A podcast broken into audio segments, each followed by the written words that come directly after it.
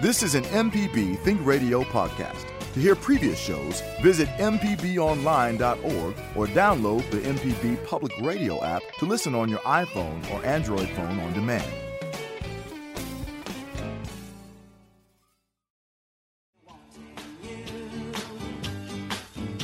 And welcome to the sweet side of a Monday morning. This is Deep South Dining on M P B Think Radio. That was Sugar, Sugar, Honey, Honey. Carol, you remember that one? Gosh, Malcolm, it takes me way back, but we won't say how far back. And, the um, Archies. Yeah. Speaking of far back, it's your birthday week. Oh, yes, it is. Yes, it is. It's been a long, long journey. Oh, yes, indeed. I was thinking this morning about some of that journey and thinking of birthdays that I have spent with you. And I remember one very memorable birthday on the coast. We went to hear Tony Bennett. Oh, for your birthday. Man, that was a great one. Yeah. And then I remember a very special birthday. We won't say what number, when you bought out the Mayflower in Jackson. And uh, we had we a grand had a, old private we meal. Had a, a wingding. We had a wingding. Well, so anyway, was... happy birthday this week. Thank you. Thank you. Thank you. Uh, the, the Mayflower birthday was fifty. Uh, I don't remember what number Tony Bennett on the Mississippi Gulf Coast was, but it was a good one. But the one coming up this week is seventy, seven zero. So, wow. Who knew? Who knew? Who knew? Java, he's over there just cracking up. He he doesn't even know anybody seventy years old. I know, but he's going to help me celebrate th- this week. I think we'll probably go to... Uh, to Soul Sister or um, Godfrey, somewhere. We, the three of us, have to celebrate. This It's a big event. Yeah. Well, I'm old enough to tell you this, that I've gotten both of my COVID shots. So in that way, you know, how great it is uh, to be an elder statesman.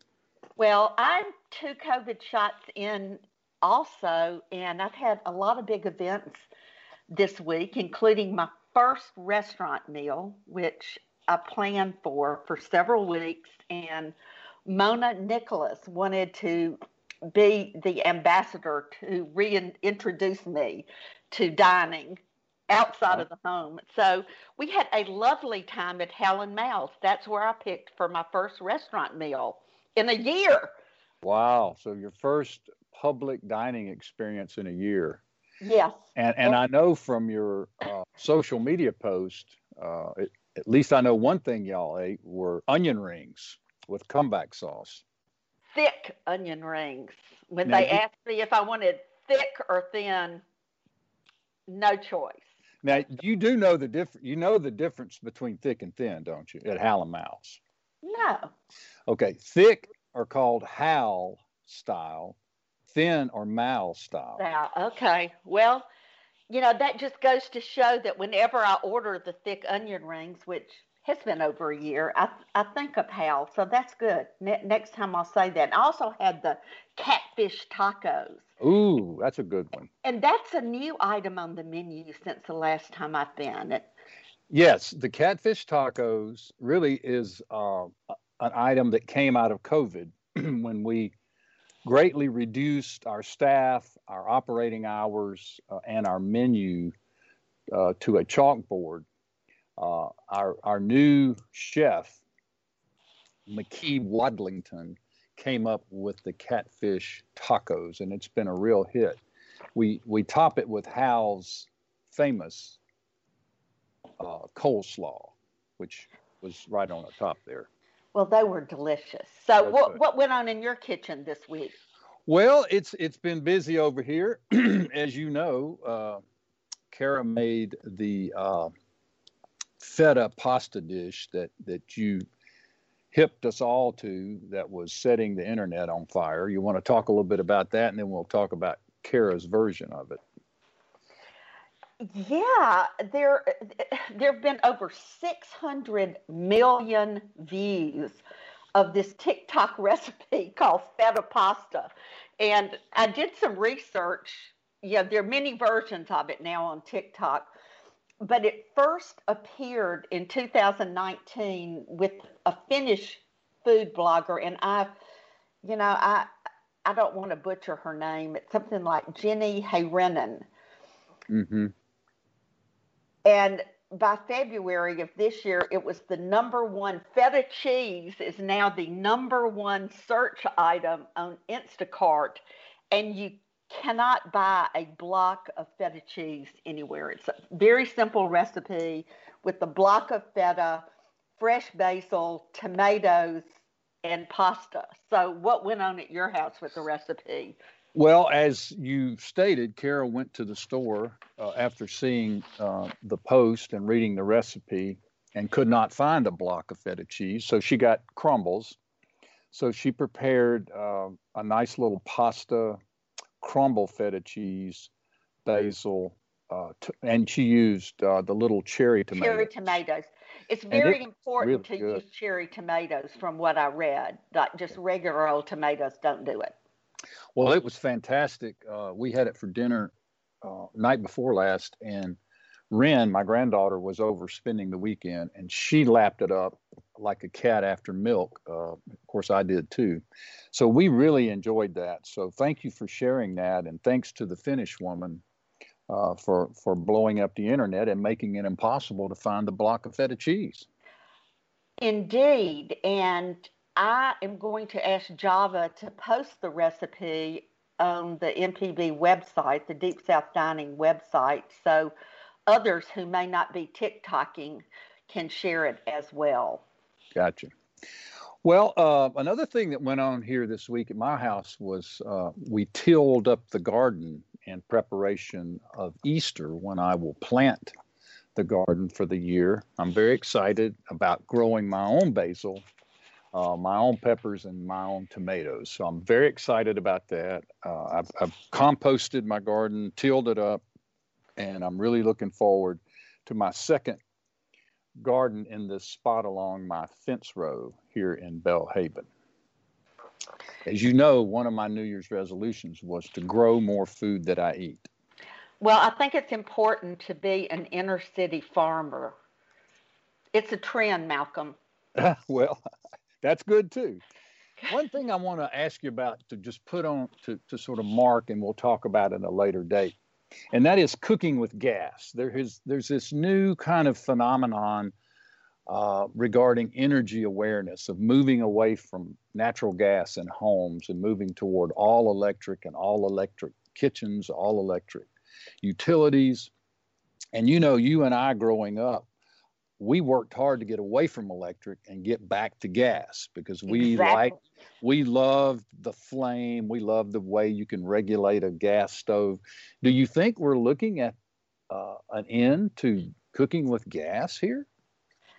You know, I don't know, but we, I mean, we, we are certainly seeing that trend back to induction and electricity, and, you know, it makes sense that with our, you know, world's resources dwindling, that more people would do that. But if you remember back in the fifties, the all-electric kitchen. Living was, better electric. Electrically, yes, was, you know, was really a big deal. And it was, you know, a great benefit of living in a new home. They would, they would advertise, you know, living better elect- electrically in your new home. And I, for one, uh, moved into a condominium development back in the nineties, and it was all electric, and it just about did me in because mm. at the time, y'all, I was working with Viking Range, loved to cook. It just didn't do it for me. So I literally ended up in my next house, you know, moving so I could have a Viking kitchen to support my job. Yeah.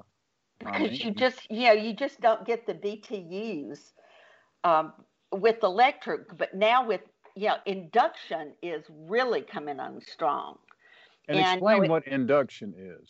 Well, it creates a magnetic surface. You have to have a pan that is magnetized, um, and it, it creates a magnetic surface. The first time I saw it used was in Europe in, in chef kitchens, probably twenty-five or thirty years ago, but it is very fast heating. It's very low energy. Um, and, you know, it's pretty amazing. When I owned the Everyday Gourmet, you knew that people had induction when they walked around with a magnet in one hand and, you know, tried pots mm. out that would, you know, that would go like a Le Creuset stock pot would not work on induction because it's cast iron. Cast iron wouldn't work on induction. It has okay. to be a surface that can be magnetized. Hey, also you posted a cake, uh, a beautiful chocolate cake uh, on Instagram. Tell tell us a little bit about that. That thing looked magnificent. Well, in addition to eating at a restaurant, um, I got cooked upon this weekend. Oh. Actually made my first trip out of state with some friends to Florida in a year. And our good friend and uh, I believe your physician, Nancy Campbell, yes, who is a fine cook, made Julia Child's three chocolate bomb. And it it, it is a, a cake exterior, a chocolate mousse interior, and then a chocolate ganache covering it. And it was absolutely delicious. Since I put on co- uh, cooking and coping, it's it's a labor of love. It's very intense process, but uh, certainly got a lot of inten- attention on Facebook yesterday. Now, did it have an icing? What what was the topping? Well, it's it's a ganache, and a ganache is different from an icing. Uh, you know, when you have a normal icing on a cake, it's usually buttercream, which is uh, a combination of beating butter and powdered sugar. It makes a very creamy surface. A ganache is a mixture of melted chocolate and cream, and it's normally used as a glaze or a drizzle, and it sets up and is kind of hard. But it's a beautiful thing. Yeah, yeah. Well, it was certainly uh, lovely to see, uh, and uh, maybe someday I'll taste it my own self. Well, just mention it to Kara Norris White, and I'm sure that you'll have one. All right, well, let's take a break. When we come back, we'll talk about Women's History Month, which is March, and we will highlight, uh, we want to highlight all through the month of March, uh, women's accomplishment, accomplishments in uh, history and in cu- culinary, all things culinary arts. So when we come back, we'll talk about our selection for this week, which who is Julia Child. So we'll take a break. Uh, no, I'm sorry, Julia Reed. Wrong, wrong, Julia. You mentioned Julia Child, so I, I was my brain was on that. But we'll take a break, come back, and talk about Julia Reed uh, and other fun stuff going on in our kitchen. So stay tuned. On Southern Remedy Healthy and Fit, you get information about foods you should eat to stay in good health and tips on how to stay active. I'm Doctor Josie Bidwell, host of Southern Remedy Healthy and Fit, and Associate Professor of Preventive Medicine at the University of Mississippi Medical Center. Listen to the show every Monday at eleven, or subscribe to the podcast by searching for Southern Remedy with your preferred podcasting app. I could dance like Michael Jackson. Welcome back to Deep South Dining. Malcolm White here with Carol Puckett. We are happy you have tuned in to M P B Think Radio this morning. And throughout the month of March, we are going to highlight Women's History Month. And uh, we're going to choose each week uh, a person uh, who we think qualifies as a, a woman of history related to the culinary arts. And Carol, who will we highlight today? Malcolm, we are highlighting our dear friend and fellow Mississippian, Julia Reed, who sadly passed away in August of this year. And she set the standard for being a hostess, uh, you know, a cook, and what I call a convener. She brought together all sorts of people. Authors, artists, chefs. I mean, Julia's table was always the most fun table anywhere, whether it was in New York or New Orleans or in in Greenville. And um, I'd like to hear you talk about her being our cultural ambassador. Yeah, we when I was still uh, directing the Arts Commission, we selected her one year to receive a governor's arts award. And, uh, you know, as you were describing her talents and her life, I was sort of perplexed about, you know, what to call her. You know, she she was a writer, but and she's published many books. She's a journalist. Uh, she's a bon vivant, as you stated. She was a convener. Uh, she she worked diligently on the Mississippi Delta Hot Tamale Festival and created the whole culinary mashup piece. Uh, she was always promoting Mississippi around the world, whether she was in New York or in uh, in Europe or wherever. And I came up with this idea to to call her the cultural ambassador. And I'll never forget when I called her up to tell her that she'd been selected to receive a governor's arts award. And she she said, well, I'm, I'm just, you know, I'm stunned. I'm so grateful. And I said, yeah, and I have decided that the award that you receive will be cultural ambassador. And she just cackled. She just laughed and laughed and laughed. And uh, so we went ahead and announced the awards, rolled it out, sent the media out. And about a month later, my phone rings and it's Julia.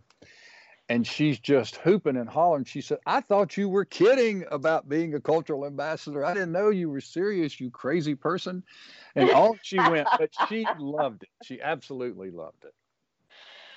Well, um, when I, I knew that we were going to talk about her this morning, I was remembering that the day after she died, John Meacham, who is, you know, an internationally known historian and a close friend of Julia's, both uh, John and his wife, Keith, who's from the Mississippi Delta, wrote the most beautiful tribute to her. Uh, and it was in Garden and Gun. And I looked it up this morning before the show. And so if anybody else wants to read it, just put in your browser, put uh, Julia Reed, obituary, Meacham, or John Meacham, and or Garden and Gun, Julia Reed, obituary, Garden and Gun. And it is one of the most wonderful tributes to any human being I've ever read, but it really sums up the essence uh, of Julia Reed. And, you know, uh, I remember one year I was tasked with introducing Julia at the Mississippi Book Festival. And uh, they had given me a little sheet of paper, which included, you know, a sort of bio of Julia. And, and you know, it talked about her new book, which I think at the time was Mama Always Put Vodka in the Sangria, or, or some such book that she had written. So anyway, I show up and uh, it's time for that, you know, that session to start. No Julia. I'm uh, sort of stumbling around. The crowd is restless. Uh, so finally I announced that, you know, Julia will be here shortly, uh, you know, just be patient. Another ten minutes pass, no Julia. I'm on my cell phone calling, like, where's, this is Julia for you. Yeah, this is typical. And then suddenly the, the two doors burst open in the back of the room and, and in comes Julia with a train of people behind her. Always Which, loved an entourage. Who who she led up onto the stage, uh, and I had no introduction prepared for any of these people. Uh, and one of them was the editor of Garden and Gun, whose name I cannot recall at the moment. But John Meacham, Meacham was also with her. Uh, David Trigiani, uh, Bill Dunlap. There were there were about seven or eight of them, and they all came up on the stage. And so I just said, ladies and gentlemen, this is Julia Reed, and I will let her introduce her guest. And she got a standing ovation, of course, was brilliant, as always. Well, I got a text just a few minutes ago from Hank Burdine in Greenville. He's listening out there, and he he said to tell everybody to also Google Garden and Gun Ultimate Party Stop. And that is a story about Julia's famous sandbar parties that she and Hank hosted for people from all over the world after the Tamale Festival. And the sandbar parties were as legendary as her dinner parties, her fine dinner parties in uh, New Orleans or New York. And wherever she entertained, it was always with the greatest style and the greatest enthusiasm and the most interesting people you can imagine. Absolutely. So this month for uh, Women in History Month, we choose Julia Reed uh, to highlight um, as, as our culinary arts ambassador for women in history. And we, I don't know, you know, we miss her so much. She was such a a bold and definitive force in, in all things Mississippi arts and culture.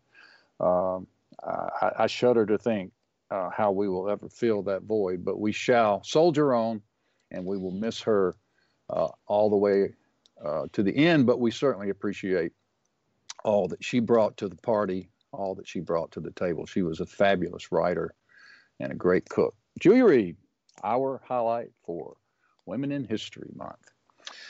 All right. You know, Carol, earlier we were talking about this uh, dish that just blew up uh, the internet with the feta cheese pasta, which we cooked here, or I didn't cook, Kara cooked here at our house. But there are some other uh, TikTok followers and TikTok food personalities out there that you have unearthed. Tell us a little bit about those. Well, some other ones are Tabitha Brown, who has over two million followers, and she shares vegan recipes. And as you know, TikTok is a very uh, abbreviated format. You have to do a lot in just a little bit of time.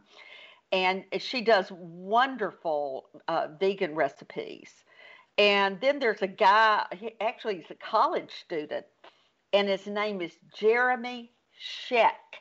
S C H E C K, maybe pronounced Czech. It's Czech with the S in front of it. But he teaches people how to cook Italian food. And he explains, you know, the mechanics behind the cooking. And he has now more than eighty thousand followers. Wow. And then there is Shireen, S H E R E E N. And she has a TikTok called Cooking with Shireen. And uh, Shireen is the Italian mother that you didn't know you needed in your life. And she used to be a Q V C guest. And now she has, uh, you know, has this, this TikTok presence. And her viral video of banana bread has over twenty million viewers. So there's That's a lot of food going on out there. That's a lot of TikToking, Carol. I know it's a lot of TikToking. Now, are you are you on TikTok, or do you just, like me, see TikTok through Instagram and Facebook occasionally? No, I actually go on TikTok every now and then. I okay. mean, you know, I don't have a whole lot of time for Instagram and, and TikTok because I'm I'm following cooking and coping so closely. But yeah, you know, TikTok is just a, a phenomenon. Um, I think at first, you know, it really set us apart by age. People of our age didn't get TikTok, but, uh, you know, now it seems the whole world is TikToking. Yeah, I, I think TikTok, like a lot of other um, social media platforms, Instagram, Facebook, started out young people trying to have something to themselves, and then we old people just exactly. took it away from them. Exactly. I mean, it's just another example of, we see something young people are doing and we want to do it. Yeah, uh, and then they abandon it and go on to the next thing. But, you know, the thing about TikTok and Instagram is they are what Instagram says, instant, or right. Snapchat. And, that's right. you know, I prefer the more long-form things like Cooking and Coping, where you can have an actual conversation with somebody, and if you see a recipe, you can say, please post the recipe. And, you know, you, you form a sense of community. So that's where I am. Right. Uh, well, speaking of uh, Cooking and Coping, uh, our uh, partner in crime that helped create and launch and, and make Cooking and Coping what it is today will be joining us shortly. Uh, we'll take a break Uh, at this time, and when we come back, uh, our buddy Leanne Doss-Gault will join the conversation. We'll ask you to stay tuned, and Leanne and Carol and I will be right back. Southern Remedies, Relatively Speaking, is a show that explores issues that relate to you and your family. To find out what we're all about, subscribe to the podcast by using any podcast app or by downloading our M P B Public Media app. Welcome back to Beat Self Dining. Malcolm White with Carol Puckett here. It's Monday, and we appreciate you tuning in. We have a very special guest coming up. Carol, can you tell us who that is? She is a very special guest indeed, and like Julia Reed, she is also from Greenville, Mississippi, um, Leanne Doss-Gault. And Leanne and I worked together for many years at Viking Range, and we were partners in crime, and we have had many culinary adventures all over the world. Uh, Today, Leanne works for Edge Theory, and you keep the conversation going. Tell us a little bit about Edge Theory, what it is that you do. Um, well, what I do, I, I'm uh, I do the creative stuff. I write the blogs and do the social media. We have uh, techie techie guys who um, invent tools that help the government and other people listen. Um, or monitor conversations and be aware of conversations that are being had, and um, understand and participate in conversations. So, yeah. Well, uh, speaking of, of conversations, the reason I wanted you to mention that is because, Leanne, you were really, uh, you know, the backbone of this whole cooking and coping adventure on Facebook. And it was a year ago this week when the pandemic first you know, became, came to the national attention, and I called you and told you, I said, Leanne, I said, Malcolm and I you know, really want to have a way to keep our audience engaged. And you developed the Facebook site, like, in a matter of hours, and uh, you sent it out to all of your many, many, many friends to follow. And do you remember how excited we were when we got two hundred followers? I remember how excited we were when we got like fifteen followers, but two hundred, we were over the moon. Yes, and now we're at, at three thousand six hundred people. And of all the people that post and enjoy the community of cooking and coping, you are the favorite. Your your cooking is so inspirational to everybody, and you know, people just log in in the morning to see what you cook for your family the night before. Well, that's very nice. I don't know. I'm pretty inspired by. Uh, yeah, you have to. I had to up my game because I'm so inspired by the people that are there. Tim Pierce and. Um, Bob and April. Bob Yorker, yeah. yeah. April yeah. McGregor. Um, um, oh, I lost my words. I can't think of her name, but that uh, lovely woman in Spain. I mean, there's always. Yes, Jenni Jenni Häyrinen in yeah. in uh, in Madrid. I but I know you. This is over. And she's probably listening. She listens to listens to the blog. But uh, last time you were on, it was I guess over a year ago.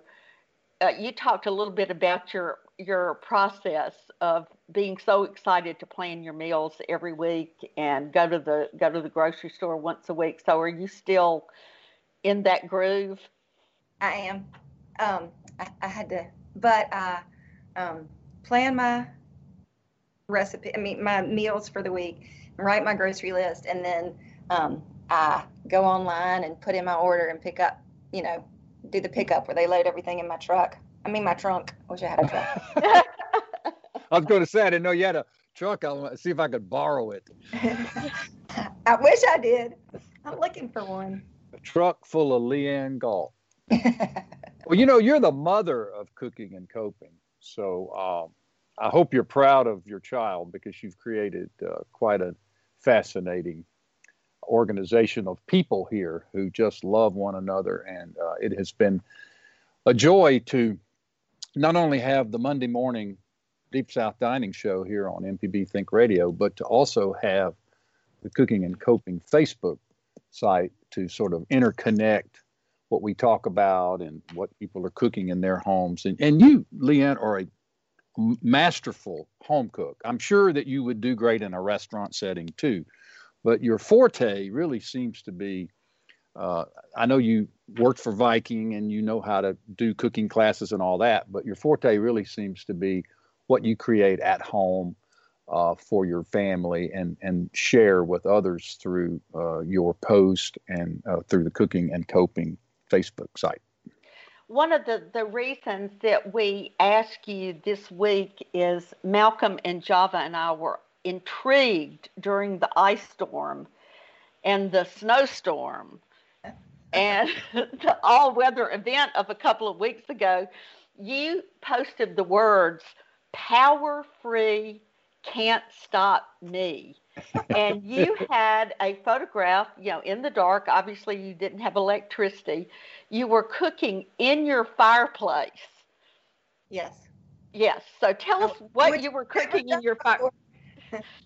Let's let's let's definitely say that that had never happened ever before in my life. I'm not a, a camper type girl, you know. I like a, a stove, and um, but uh, I was a Girl Scout, and I don't think we ever did anything over a campfire. But um, I had no power, and I had bought groceries, of course, the day before we lost power.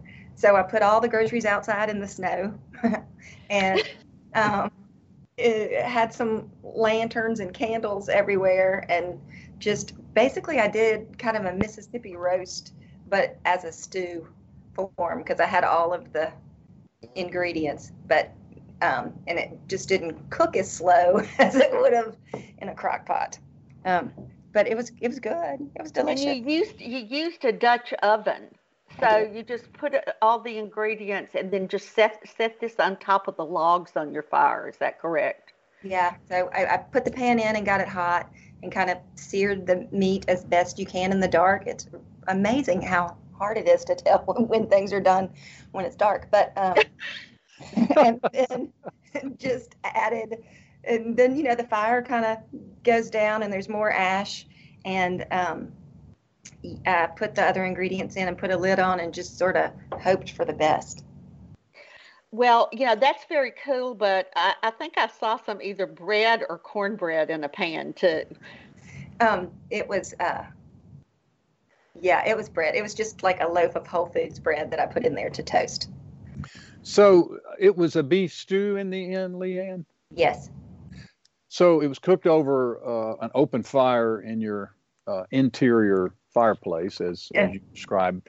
My yeah. question is, did it have a smoky uh, sort of outdoor flavor added to it, or did it just taste like beef stew? It had a out. It had a smoky flavor to it for sure, and the bread definitely did. Um, as a matter of fact, my whole house has a, a smoky flavor right now. So you're living in a house full of yeah. smoky beef stew flavor. We're still airing out a little bit. But, um, yeah, so it was easy. And then we did um, the next night, I uh, heated up the stuff and toasted some hamburger buns, and we had roast beef sandwiches. Oh, okay. Well, I saw that you were using, it looked to me like a Lodge cast iron, a, a Dutch oven. Yes. I think it's Lodge. Um, it was my mama's, so I have, you know, in the South, everybody hands down their cast iron. I hit the kitchen pretty hard. Um, so I don't know how much my sister's got, but I got three really good pieces. Yeah. she she probably got the pearls, and you got the cast yeah. iron. yeah, I, I actually uh, wrote a blog about that one time. It was it was she got the jewelry, I got the cast iron skillet. And it was just fine with me. Yeah, priorities, you know. Yeah, well, I see the cast iron skillet gets put to, to good use. Um, one of the dishes that I saw you do recently was a gnocchi with a spiced chicken sausage and burst tomatoes. I was very intrigued by the term burst tomatoes. And that dish got, you know, a lot of play, a lot of comments on the Facebook page. And it was in a cast iron skillet. So tell us a little bit about that dish. Well, it's good because it's pretty and it's real easy, but people, um, it looks like you worked really hard on it. So uh, I, it, get your cast iron skillet, saute your um, sausage, take it out, uh, put your some olive oil in the pan and your whole cherry tomatoes and just kind of let them cook until they burst and are juicy, and then throw in some garlic and some fresh um, basil. And then I cooked, it was just packaged gnocchi um, because that's what I had, and I cooked it a little less than the directions and sauteed it in a, a skillet till it was kind of crispy, and then mixed everything together. It was good. So, you know, Leanne, uh, over a year ago you were on, and uh, actually before lockdown, and we were talking about sheet pan cooking, mm-hmm. which turned out to be one of the biggest trends of the year. Uh, why do you think that is? Because um, everybody has a sheet pan, or they should. Um, and I think because it's easy, there's just something really, um, it makes, first of all, it makes for a beautiful presentation. Nothing looks prettier than a big sheet pan with brightly colored vegetables and your protein and herbs sprinkled on top. But also I think because um, it's really nice to work all day and come home and be able to chop a few vegetables and get some protein, throw it on a sheet pan with some olive oil and throw it in the oven while you, um, you know, put on your pajamas or um, decompress somehow. Well, if in fact sheet pan cooking was a trend, and that's the way it's described, what do you see now or ahead as trends, way, things that you're doing besides the cast iron and the sheet pan? What else is going on uh, with you that you might classify as, as a trend or as a uh, Uh, a new movement? Well, definitely baking. I um, have not gotten into the baking thing so much, but my son, who lives with me, has um, embraced the yeast and uh, is baking breads all the time, and it's delicious and fun. So I've seen a lot of baking, um, pickling and preserving. I think, you know, every... during COVID, just the embrace, the slow move, slow food movement, I think, has come back really strong and in a different, more widely accepted. Because, you know, COVID, you had tons of time to cook, and um, you didn't, you couldn't go to the grocery store all the time, so you wanted to save what you had bought, whether you preserved it or made stocks. So I've seen kind of a um, embracing really fine ingredients. Yeah, that's great. Leanne, I've really noticed on um, Cooking and Coping how many pizzas people are doing. Uh, it it seems like, you know, every weekend there are just tons of, of just these beautiful pizzas, and people are, are making, you know, making their dough, and yeah, I'm very uh, yeah, impressed I'm very, by that. Uh, What? Say that one more time. I said, I'm very impressed by it. And I was wondering if you would notice that, and uh, what do you make of the pizza phase? Me too. Well, I think it's Bob Yorker, isn't it, that makes all the rolls and breads and pizza doughs, and everything looks fabulous and makes you feel kind of bad about, you know, the peanut butter sandwich you have in front of you. So you start making something. Um, well, I, I, I mean, everybody loves pizza, and um, it's an easy, it's one of the easiest doughs you can make. I mean, it's a yeasted dough, but it's um, easy and delicious, and you can feed your whole family, and everybody has um, some sort of ingredient on hand that you can, it's a great vehicle for leftovers and whatever's left in the refrigerator. Um, exactly. And, and it's, it's a, a great way to personalize, too. I mean, mm-hmm. you get your dough, and you know, everybody in the family can choose an ingredient or, or make individual pizzas. Do you have a, uh, Leanne, do you have a pizza dough, a simple pizza dough off the top of your head recipe? I know it's just water and flour, correct? And yeast. And do you, could, could you sort of sh- share with our listeners, like, here's the, pizza's easy to make, here's how you make the dough. Um, I do what, hold on, I'm looking it up really quick. Um, Does your son make a pizza? You said he was baking a lot. Does he make a pizza dough? He he will. I, um, I've made the pizza dough mostly, but he makes the real bread. Okay, gotcha. But um, for the pizza dough that I do, it's like just... Uh, bread flour and yeast, some sea salt, some olive oil, warm water, and um, you just mix it all together and let it rise. I, um, I'm trying to find the recipe that I use. Of course, I get it from the New York Times, and I think, oh, it's Mark Bittman's Basic Pizza Dough. That's what I do, exactly. Okay. Good. So um, he puts three cups of flour and some yeast and two teaspoons of salt and some olive oil in a food processor.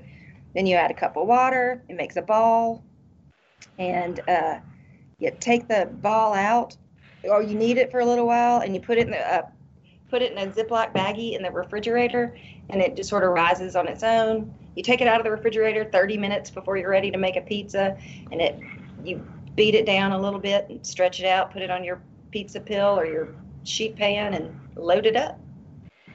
Yeah, gotta much, get that sheet pan in yeast? There. It's two yeast? Te- It's three cups of flour, bread flour or all-purpose, two teaspoons of instant yeast, two teaspoons of salt, two tablespoons of olive oil, and that's it. You put it all in a food processor, so nothing's easier than that.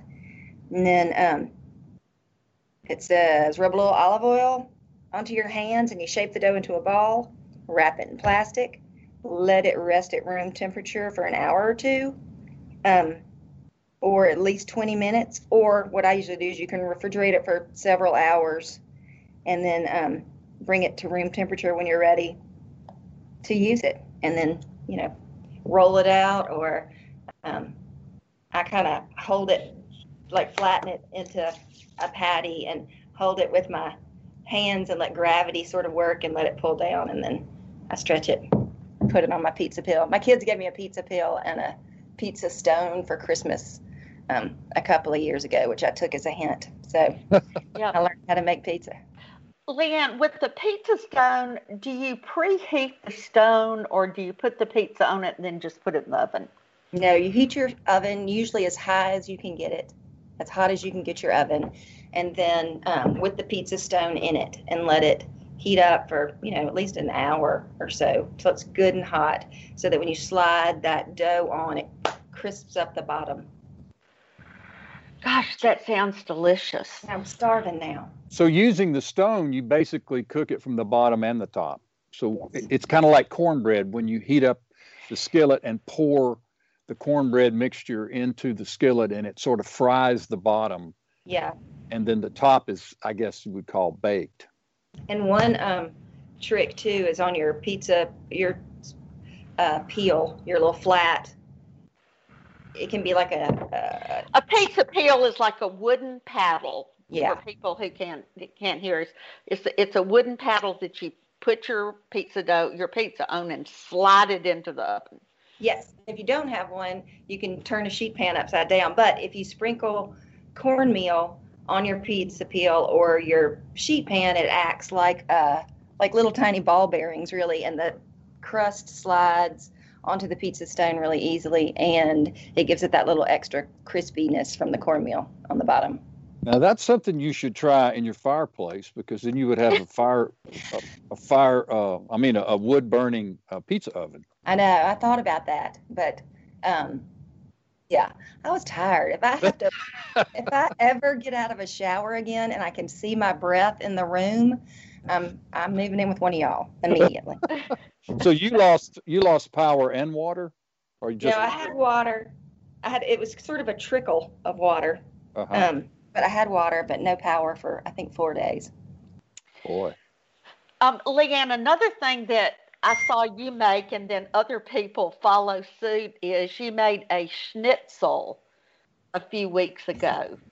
And I can't remember if it was a chicken or pork schnitzel, but you uh, you kind of set off a little trend there.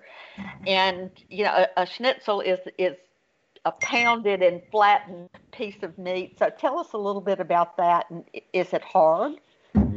No, it's very easy. And, you know, I think every culture has some version of a schnitzel. So schnitzel obviously is German, and um, chicken Milanese is Italian, or, you know, Milanese is the Italian version. And um, I'm trying to think, but there's a Japanese version too that I made. But again, I've lost my words. It's My brain hadn't kicked in.